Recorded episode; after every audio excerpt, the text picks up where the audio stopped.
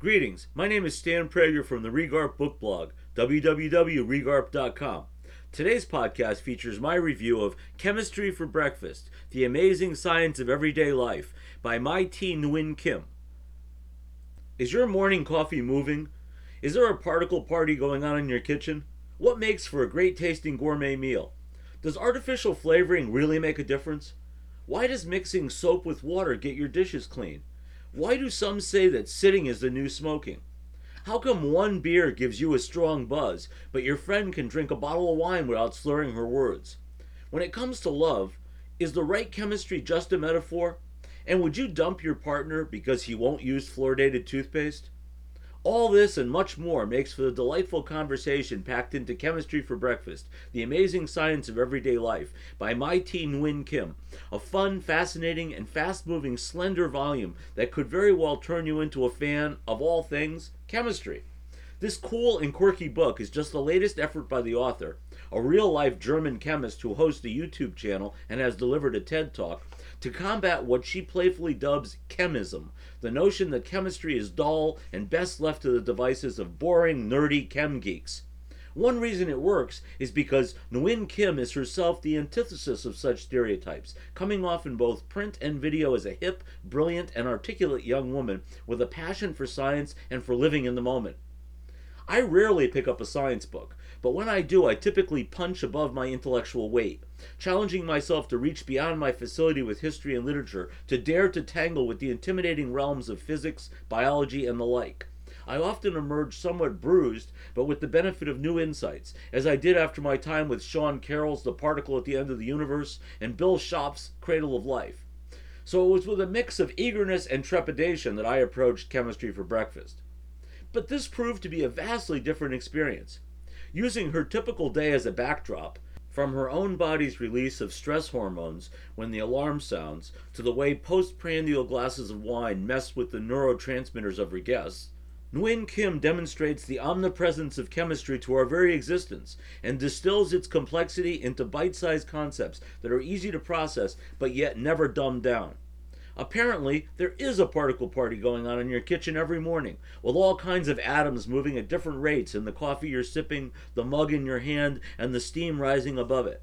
It's all about temperature and molecular bonds. In a chapter whimsically entitled Death by Toothpaste, we find out how chemicals bond to produce sodium fluoride, the stuff of toothpaste, and why that not only makes for a potent weapon against cavities, but why the author's best buddy might dump her boyfriend, because he thinks fluoride is poison.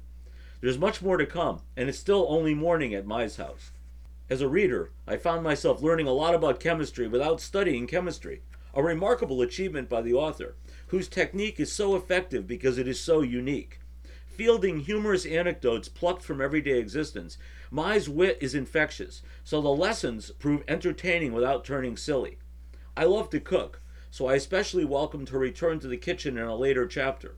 Alas, I found out that while I can pride myself on my culinary expertise, it all really comes down to the way ingredients react with one another in a mixing bowl and on the hot stove. Oh, and it turns out that despite the fear mongering in some quarters, most artificial flavors are no better or worse than natural ones.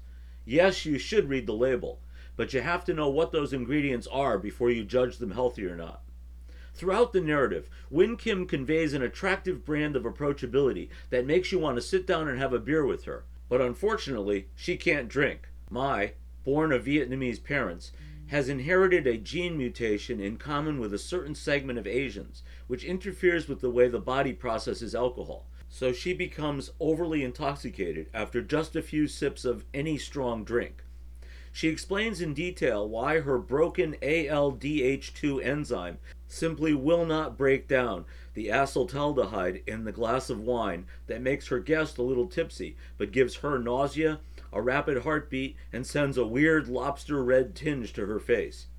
Mai's issue with alcohol reminded me of recent studies that revealed the reason that some people of Northern European ancestry always burn instead of tan at the beach is due to faulty genes that block the creation of melanin in response to sun exposure.